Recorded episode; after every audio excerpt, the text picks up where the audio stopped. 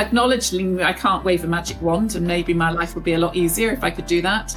But there is always something you can do. And the one excitement is how far we've come over the past 10 years. Fellow Homo sapiens, welcome back to Epilepsy Sparks Insights. And this time for International Epilepsy Day, we feature the global lead for epilepsies, Helen Cross, who shares with us the diverse needs of people affected by the epilepsies, including those in low to middle income countries. We talk diagnoses, treatments, prevention, challenging and eradicating stigma, how far we've come over the past 10 years, and real hope for the future. And now onto our star of the week, Helen Cross. I'm Helen Cross. My official title is I'm Professor of Childhood Epilepsy. Well, the Prince of Wales is Chair of Childhood Epilepsy at University College London, Great Ormond Street Institute of Child Health, and Great Ormond Street Hospital, as well as Young Epilepsy in Surrey in the UK. I'm also, just to say, I'm Director of the Institute of Child Health, but I also, of course, I'm the elected President currently of the International League Against Epilepsy. What got you to specialise in the epilepsies and particularly paediatric epilepsy? I trained originally as a paediatrician and then as a paediatric neurologist, which deals with anything neurological, whether be something wrong with the brain or the muscles. Um, uh, but then um, was very lucky when I first started in my pediatric neurology training to come to Great Ormond Street, where they had one of the first clinical MRI scanners for children. So I did a PhD in imaging of brain, uh, the brain in children, and also therefore became very involved in initiating and uh, maintaining the epilepsy surgery program at Great Ormond Street Hospital. Um, but then as part of that, really my remit and what my, I did was rare and complex epilepsies. So many of the patients I see have difficult to control seizures. It's a case, and therefore we've moved not only now from imaging and advanced imaging, epilepsy surgery, but of course genetics and newer ways of treating the more complex epilepsies. Which is pretty exciting stuff, and I, and I and I think gives real people real hope for the future. If, if not right now, then in the future things are happening right. They just don't happen quick enough for my patients. and I think, you know, we're making a diagnosis in far more of my patients than we ever did when I started.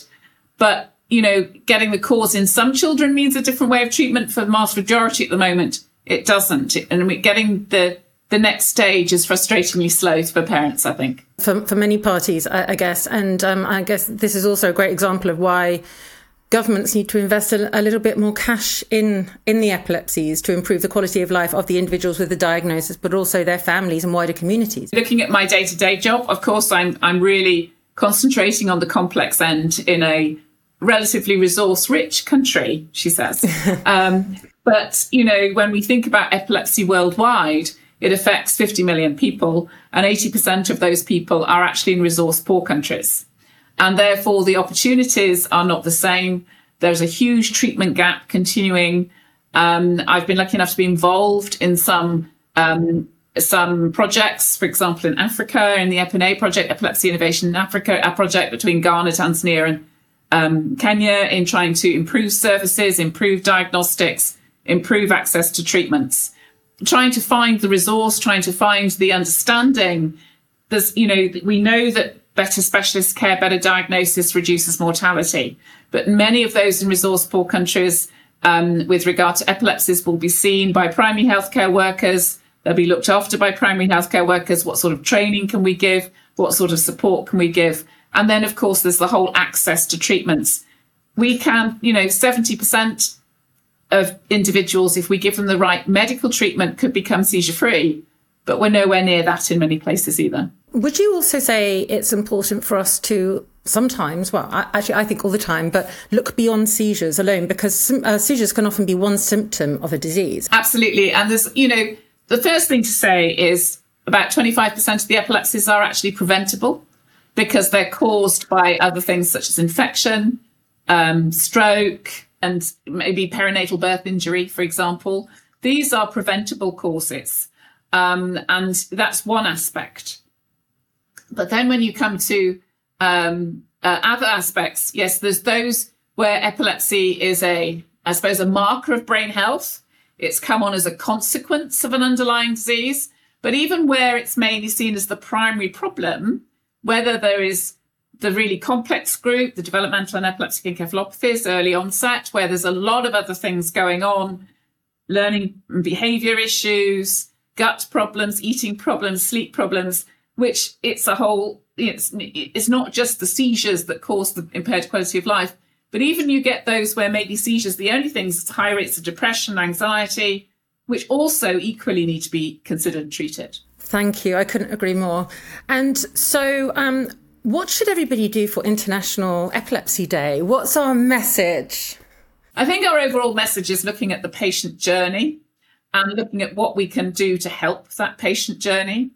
You know, whether it be involved in getting the right treatment, a diagnosis and treatment early on, getting the right information, getting the right support, ultimately ongoing with that journey, optimizing their outcomes, optimizing their lifestyle, optimizing their quality of life. And I think that's one of the messages. Yes, we are all focused on the intersectoral global action plan for epilepsy and other neurological disorders, which was approved and launched um, by the WHA, the World Health Assembly, in 2022. But and there's various aspects of that to try and um, look at various aspects, whether it be, you know, improving access, looking at training, and when it comes to access, access to healthcare and medication. For an individual, it is a journey, and we want to try and improve that journey. Um, and therefore, on the bigger picture, we're looking at implementation of the intersectoral global action plan. But for the individual, we need to look at their journey and improving that journey. And would you say part of improving that journey would, well, yes, access to clinicians, access to drugs, access to care, um, and all as early as possible? Yes, absolutely. I mean, I think, you know, the sooner an individual gets a diagnosis, the sooner they get the most appropriate treatment and the greater the understanding they may have. Um, and there's all sorts of aspects to that as well. For example, you know, risks and mortality many of the individuals in resource poor countries that are undiagnosed, there's a high rate of injury, there's a rate of mortality, there's sudden unexpected death and epilepsy.